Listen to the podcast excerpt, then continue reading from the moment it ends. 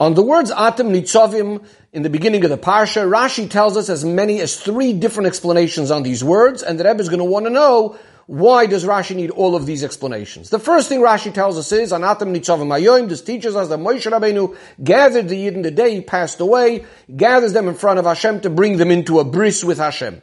The question is, what is Rashi teaching us over here? The Pasuk itself says, to have you pass in this covenant, in this bris with Hashem. So some of Farshim want to say that Rashi is trying to teach us that Moshe Rabbeinu gathered the Yidden.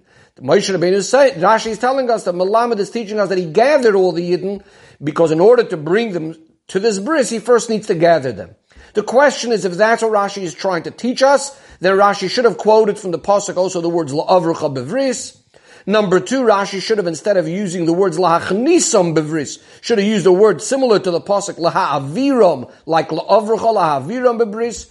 And besides, the Rebbe says, it sounds from Rashi that his main point he's trying to make is that the purpose of them standing here and gathering now is in order to bring them into this covenant, not that he gathered them. But again, to bring them into the covenant, the Pasuk itself says. A few psukim later, after Rashi finishes this section of the first few psukim, Rashi returns to Atam Nitzavim, and he brings another two explanations. He says, why does, the, does Atam Nitzavim come after the curses that were said in the previous Parsha? Because the Yidden were starting obviously to get all worried and concerned and so on, and Moshe Rabbeinu is now appeasing them that they have nothing to worry about. They, yes, they made Hashem angry a lot of times, but Hashem never destroyed them. Rather, Atam Nitzavim, you're standing firm and strong, and then Rashi says, on the word Hayoim, what does it mean, Atam Nitzavim Hayoim? You stand like the day itself. The day itself stands strong and forever, even after it gets dark, the day returns. So too the Yidden. Then Rashi gives us a further pshat on Atam Nitzavim Hayoim. That is, that because the Yidden were now going to be going from Moshe Rabbeinu to Yeshua, Moshe Rabbeinu now needs to give them the extra encouragement as they go to the new leader, so they're Atam Nitzavim Hayoim, he's giving them He's making matzeva is the word Rashi uses. In other words, he's gathering them all in an encouraging way to, as they go to the new leader. So we need to understand what was the problem with the first Pirush for which we, Rashi needed another two Pirushim, and in what way is the second Pirush closer to Pshuti Shal Mikra than the third, and that's why the order in the way Rashi puts them. Another thing that Rebbe says we need to understand is, seemingly all of the psukim would change their meaning based on the way we explain Atem Nitzavim Hayoim. And yet, Rashi only explains one word in the second Pirush that, that Moshe Rabbeinu is trying to encourage the Yidden. That was the second Pirush after all the, all the curses. Rashi explains one more word, the word Hayoim. Doesn't find it necessary to explain any of the other psukim based on this new Pirush. So why was the word Hayoim needed to be explained? In order to understand this, the Rebbe says, simply, the way this parsha is coming from, where it's coming from, is we had in the end of the previous parsha, after the curses, in fact, it says, Vayikra Moshe, Moshe Rabbeinu calls all the Yidden. He tells them about all the miracles that had happened, and all the things that went on in Mitzrayim and so on, and then concludes with them to fulfill all the words of Torah and mitzvahs, and simply, the Parsha Atam Nitzavim is now coming a further, another point, and a continuation to this gathering. This is what Rashi is trying to tell us. Rashi is saying, you know why Moshe Rabbeinu gathered them at the end of the previous parsha? It was really the purpose of the gathering was for the bris that's going to be discussed right now. In other words, not the way we would have understood that first Moshe Rabbeinu calls the Yidden and he tells them some things about the miracles and tells them to keep Torah and mitzvahs. And then there's another point, Atem Nitzavim Hayoim.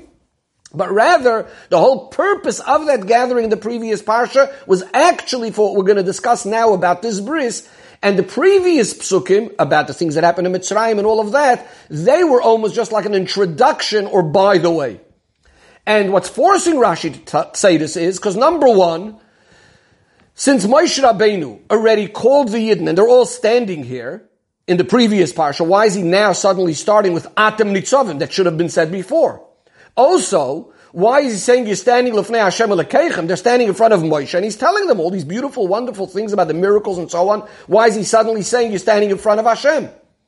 Another point is, what does Hayoim refer to? Atem Nitzavim Hayoim. Simply, this is referring to the day Moshe Rabbeinu passes away. If it was mainly about what says in the previous parsha, he's going to give them encouragement to keep Torah and mitzvahs and so on and so forth, then why is he waiting till the very last moment before he passes away? This is what's forcing Rashi to say that the purpose of why Moshe Rabbeinu calls them in the previous parsha was actually for this new bris that's going to be made now because the Yidden are about to go into Eretz Yisrael. And those words at the previous parsha, those few psukim about the miracles and all of that, was more like an introduction to this bris that we're about to discuss. This will also help us understand why the children are being called. Atem nitzavim kulchem. Everyone's being called, even the little children. We don't usually find this in the Torah. But because we're about to make a bris with all of the Yidden, it is relevant for the children to be there. Also, usually before a bris, a shvua, a promise, an oath, a new oath is being made, there should be some words of encouragement being given first, before telling the Yidden to take this upon yourself. According to the way we're explaining it, it makes very much sense. Those are the last few words in Parsha Sovay is that encouragement about all the miracles that Hashem did for us. And now, based on all of that, that's leading in to Atem Nitzavim Ayem Kulchem, we're about to enter with a new bris with Hashem. Now, what's the problem with this Pirush that Rashi needs more Pirushim? The issue number one is the word Nitzavim itself. Nitzavim means standing firm and standing strong. When we're about to enter with a bris with Hashem, we actually should be under the mode of bitul, hachna, feeling subdued, etc., not standing there all proud and strong. And this is why Rashi has a problem with the word nitzavim, so he brings us another pirush in the Medrash Haggadah. That Moshe Rabbeinu was actually telling the Yidden, you're standing firm and strong, but in a different context. This is coming as a continuation to the curses that were said before, and the Yidden are all concerned and worried. Moshe Rabbeinu is now saying, no, Atem Nitzavim, you're gonna stand strong, Uh, for all times. Based on this, the word Hayoim is also going to change. We can no longer say Hayoim means the day he passed away. It's coming in continuation to the curses. It doesn't make sense to say that that will happen the day he passes away. Number one, if he's trying to encourage them to do Torah and mitzvahs, that should happen much earlier than passing away. And number two, it doesn't make sense he was cursing them on the day he's passing away. On the contrary, we find Moshe Rabbeinu benches the Yidden on the day he's passing away. And therefore, Rashi says that the translation of Hayoim has a different meaning. It means that the Yidden are like the day itself, in, as we explained before, stand strong as the day that keeps on shining again and again. And Rashi also tells us clearly that those psukim in the previous parsha were all part of the way Moshe Rabbeinu was trying to appease the Yidden after the curses. The difficulty with this pirush will be Number one, if that's the case, the words atem nitzovim then should have said, been said right after the toichacha, after those curses, because seemingly that's the main point, that Hashem didn't destroy you, and you're gonna stand strong. Oh, also, why is it relevant for the children to be there? The whole toichacha is not shaykh to them. And this is why Rashi now brings another pirush, that they're going from one leader to the next, from Moshe to Yeshua. Based on that, the word Hayoim is going to mean simply, this is the day because Moshe Rabbeinu is passing away. Now they're going to be going from Moshe to Yeshua. It will also be understood why he first says those psukim of Atem Re'isem, the previous parsha where he speaks about all the miracles that happened, and he leaves Atem Nitzavim for a little bit later, because this will be closer to the time he's passing away. It'll also be understood why the children need to be, need to be there because they too are going to this new leader. The problem, however, with this Pirush is that it should have been said even much later, much closer to the time Moshe Rabbeinu passes away, like at the end of Parshas Vayelech. The Rebbe says, the second Pirush regarding how Moshe Rabbeinu is strengthening them, encouraging them after the, after the rebuke, this will be closer to Pshuta Shal Mikra because that in fact, now makes sense why Atam Nitzavim is flowing from the parsha of the last psukim in Parshas Kisavai, where we're speaking about Moshe Rabbeinu encouraging the Yidden, and also it's the whole purpose of why Moshe Rabbeinu gathers the Yidden.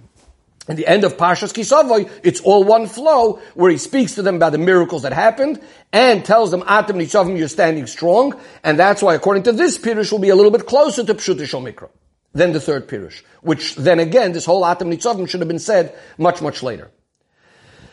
Then the Rebbe goes to Yena Shel Torah. The Rebbe says, we know that Parshas Nitzavim, we always read before Rosh Hashanah, and it's hinted in the fact that Hayoim Atam Nitzavim, Hayoim refers to Rosh Hashanah, as it says in Chassidus.